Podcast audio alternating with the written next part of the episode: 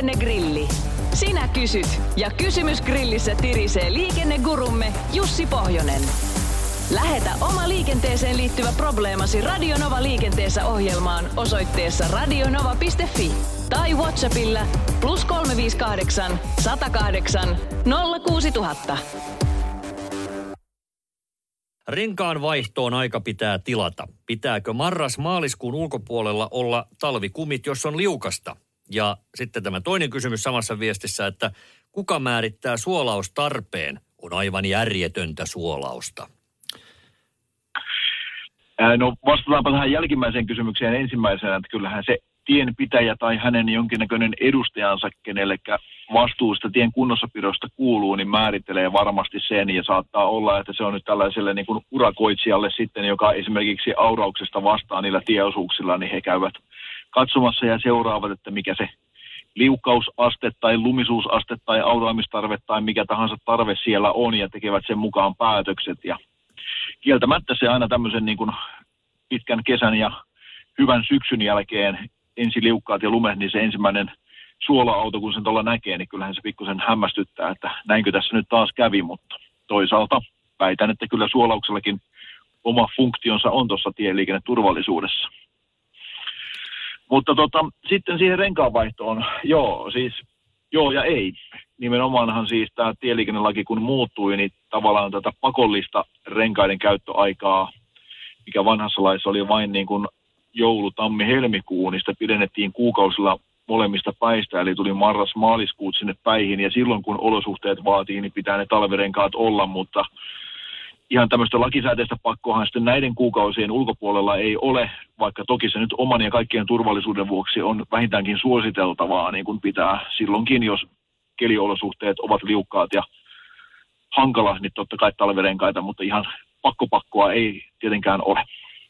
No, tässä talvisäiden taitteessa voi tapahtua sellaistakin, mihin seuraava kysymys viittaa.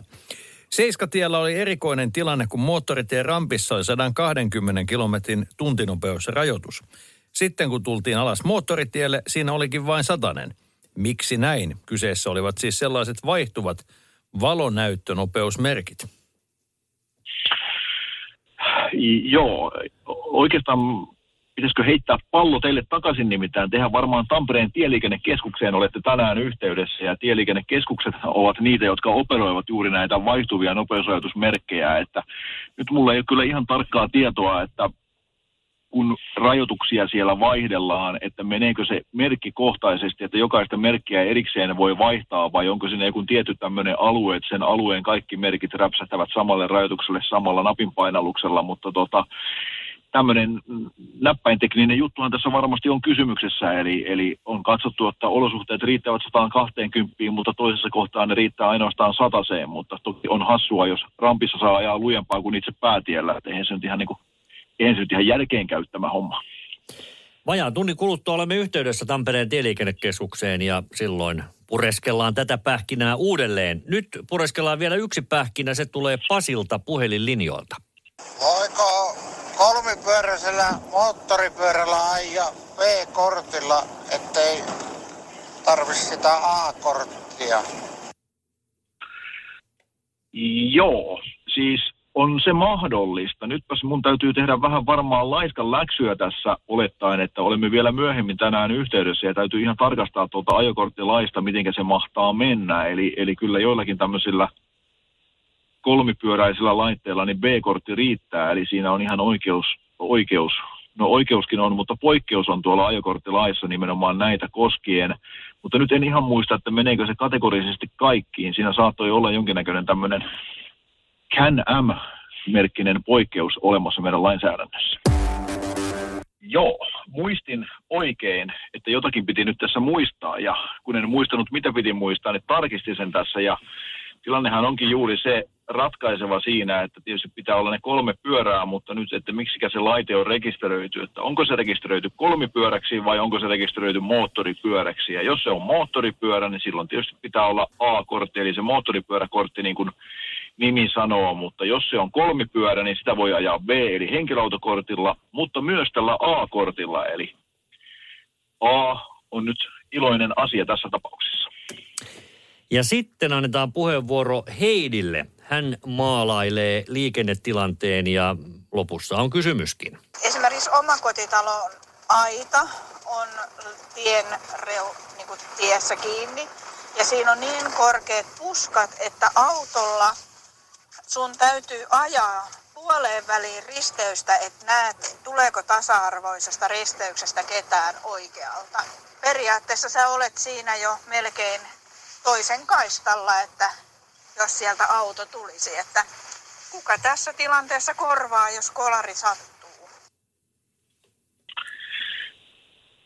Kyllähän se vastuu sillä autoilijalla vaan on, joka sieltä tulee. Tiedän kyllä, että tällaisia paikkoja on ja omassa rokotuspiirissäni on yksi vähän vastaavan tyyppinen tilanne ollut. Se on Lautatarhan katu, mikä tuolta Hämeentien suunnasta laskee tonne Sörnäisiin, vai mitä se alue siinä nyt mahtaa ollakaan. Ja siellä on, on ollut tämmöinen katu kanssa, mistä tullaan, ja siinä on stop-merkki, ja vaikka kuinka siihen stop-merkille ja pysäytysviivalle pysähdys, niin siltikään et niin kuin väkeä alastulevalle pyörätielle näe ja sitten sieltä olet joutunut tulemaan suoraan ja jättää auto siihen pyörätielle ja kun sieltä vähän vauhdikkaammin pillaristi sotkee alaspäin, niin kyllä vaaratilanteita on ollut ja siinä olen nyt huomannut, että tienpitäjä on reagoinut ja onkin tehnyt tästä umpitien, eli sieltä ei pääse enää tulemaan, eli se risteys on tukittu kokonaan varmaan vaarallisuuden vuoksi ja ja, ja tämä on juuri ikävä juttu, että kun näitä tilanteita on, niin kyllä äärimmäistä varovaisuutta pitää noudattaa, koska se vastuu kuitenkin sillä tulevalla autoilijalla on.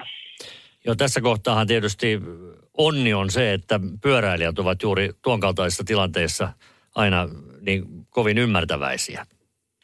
Nimenomaan, nimenomaan. Ja sitten mennään automaailman version Meksikan standoffista. Eli kysymys kuuluu, jos on tasa-arvoinen risteys ja kaikista neljästä suunnasta tulee samaan aikaan auto ja kaikkien pitää väistää oikealta tulevaa, niin kuka menee ensiksi?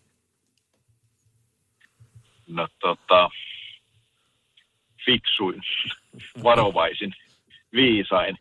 Eli, eli tässä on klassinen tapaus, minkä ei ole oikeaa vastausta olemassa. Siinähän ei ole minkäännäköisiä liikennesääntöjä, että jos nyt tämmöinen hypoteettinen tilanne, että kaikki olisivat juuri täsmälleen samalla sekunnilla samaan aikaan siinä risteyksessä, niin kyllä siinä niin kuin vaan varovaisuutta noudattaa ja ruvetaan jotenkin yhteisymmärryksessä sitten sumaa purkamaan. Tästä tuleekin oikein nostalginen fiilis nimittäin, kun joskus 90-luvulla aloittelin liikenneopettajan uraani, niin siihen aikaan teoriaopetusmateriaalissa oli tämmöinen kalvo, mikä oli semmoinen tärppi kysymys siellä teoriatunnilla sitten, mitä aina pähkäiltiin ja käytiin läpi ja purettiin tätä sumaa niin kuin virtuaalisesti, mutta nykyään kun ei teoriatunteja ole, niin tulee tällä radion välityksellä tämä sama ohje teille kaikille.